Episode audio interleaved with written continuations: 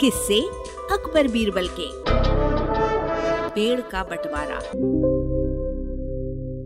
एक बार अकबर बादशाह दरबार में बैठे दरबारियों के साथ राजकाज का कार्य कर रहे थे। इतने में केशव नाम का एक आदमी अपनी फरियाद लेकर दरबार में उपस्थित हुआ। वो बोला, महाराज, पेमिला नामक मेरा एक पड़ोसी है। वो मेरे लगाए आम के पेड़ पर अधिकार करना चाहता है। मैं उस पेड़ की सात सालों से देखरेख कर रहा हूँ। अब आप ही मेरे साथ न्याय करें। इस मामले का निपटारा करने का आदेश बीरबल को मिला। आज्ञा पाकर बीरबल ने दोनों पड़ोसियों को बुलाया और बारी बारी से उनका बयान लिया। केशव ने पूर्व कथनानुसार बीरबल के सम्मुख अपनी बात कह सुनाई। बीरबल ने उसकी बात सुनकर उसे जाने का आदेश दिया। फिर पेमिला को बुलाकर पूछा, क्या वो आम का पेड़ तुम्हारा है? पेमिला ने अत्यंत विनम्रता से उत्तर दिया हाँ सरकार। वो पेड़ मेरा ही है। सात साल तक मैंने उसकी खूब देखभाल की और आज जब उसमें फल लगे तो केशव उसे हड़पने की कोशिश कर रहा है। पेमिला की बात सुनकर बीरबल बोले, क्या कोई उस पेड़ की चौकसी भी करता है? मेरी तथा केशव दोनों की राय से एक चौकीदार उसकी देखरेख करता है पेमिला ने कहा। यह सुनकर बीरबल ने चौकीदार को बुलाया और पेमिला को जाने की आज्ञा देते हुए कहा, इसका फैसला कल किया जाएगा। आज्ञा पाकर पेमिला घर चला गया।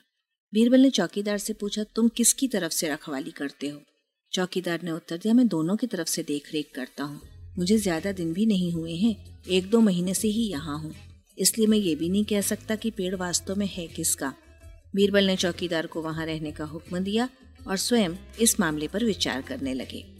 शाम को बीरबल ने चौकीदार को बुलाकर कहा, तुम बारी बारी से पेमिला और केशव के घर जाओ और उनसे कहो कि आम के पेड़ के पास हथियार बंद डाकू खड़े हैं और आम तोड़ने के लिए तैयार हैं। फिर चेतावनी देते हुए आगे बोले, मेरी बताई हुई बात से ज़्यादा या कम कुछ मत कहना। तुम्हारे पीछे मैं अपने आदमियों को भेज रहा हूँ। उसके बाद बीरबल ने चौकीदार के पीछे पीछे अपने दो भरोसेमंद नौकरों को भेज दिया और उन्हें समझा दिया। तुम पेमिला और केशव दोनों की बात सुनना और जो कुछ उनके बीच बातचीत हो, आकर मुझे बताना। आज्ञा अनुसार दोनों नौकर चौकीदार के पीछे चल दिए।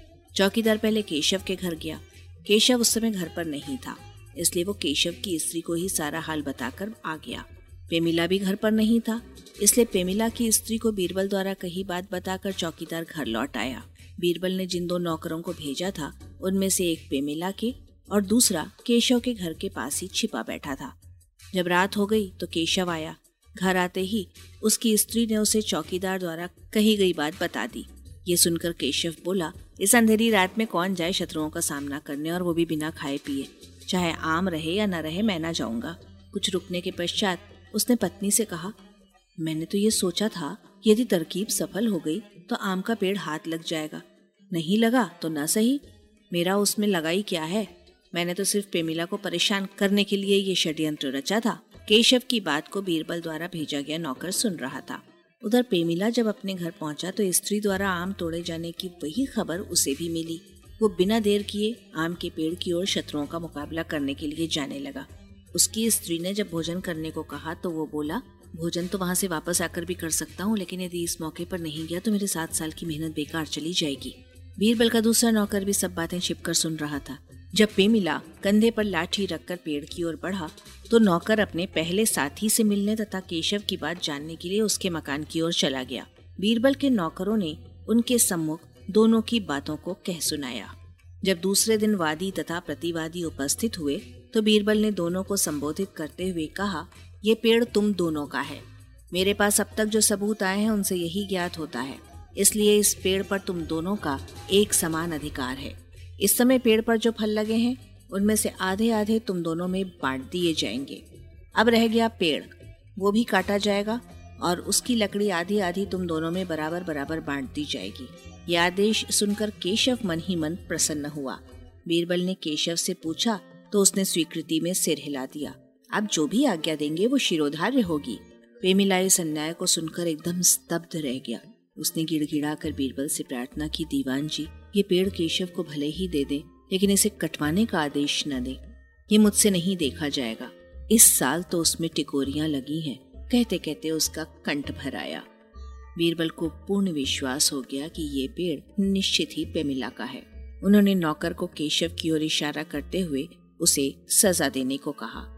केशव समझ गया कि अब सच्चाई छिप नहीं सकती। इसलिए उसने अपराध स्वीकार करते हुए बीरबल से क्षमा याचना की, लेकिन बीरबल ने सोच विचार कर उसे उसके अपराध के अनुसार दंड दे दिया। बादशाह बीरबल के उचित न्याय से मन ही मन अत्यंत खुश हुए और उन्हें शाबाशी दी। वाचक स्वर संज्ञा टंडन। अरबा की प्रस्तुति।